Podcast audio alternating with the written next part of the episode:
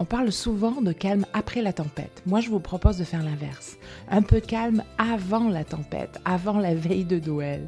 On prend une marche en famille et en pleine nuit, en plus on a de la chance, elle tombe tôt la nuit en ce moment, et on admire les lumières de Noël dans notre rue. Bonne marche à vous et à demain pour un petit dernier plaisir du calendrier de l'Avent, tout géré.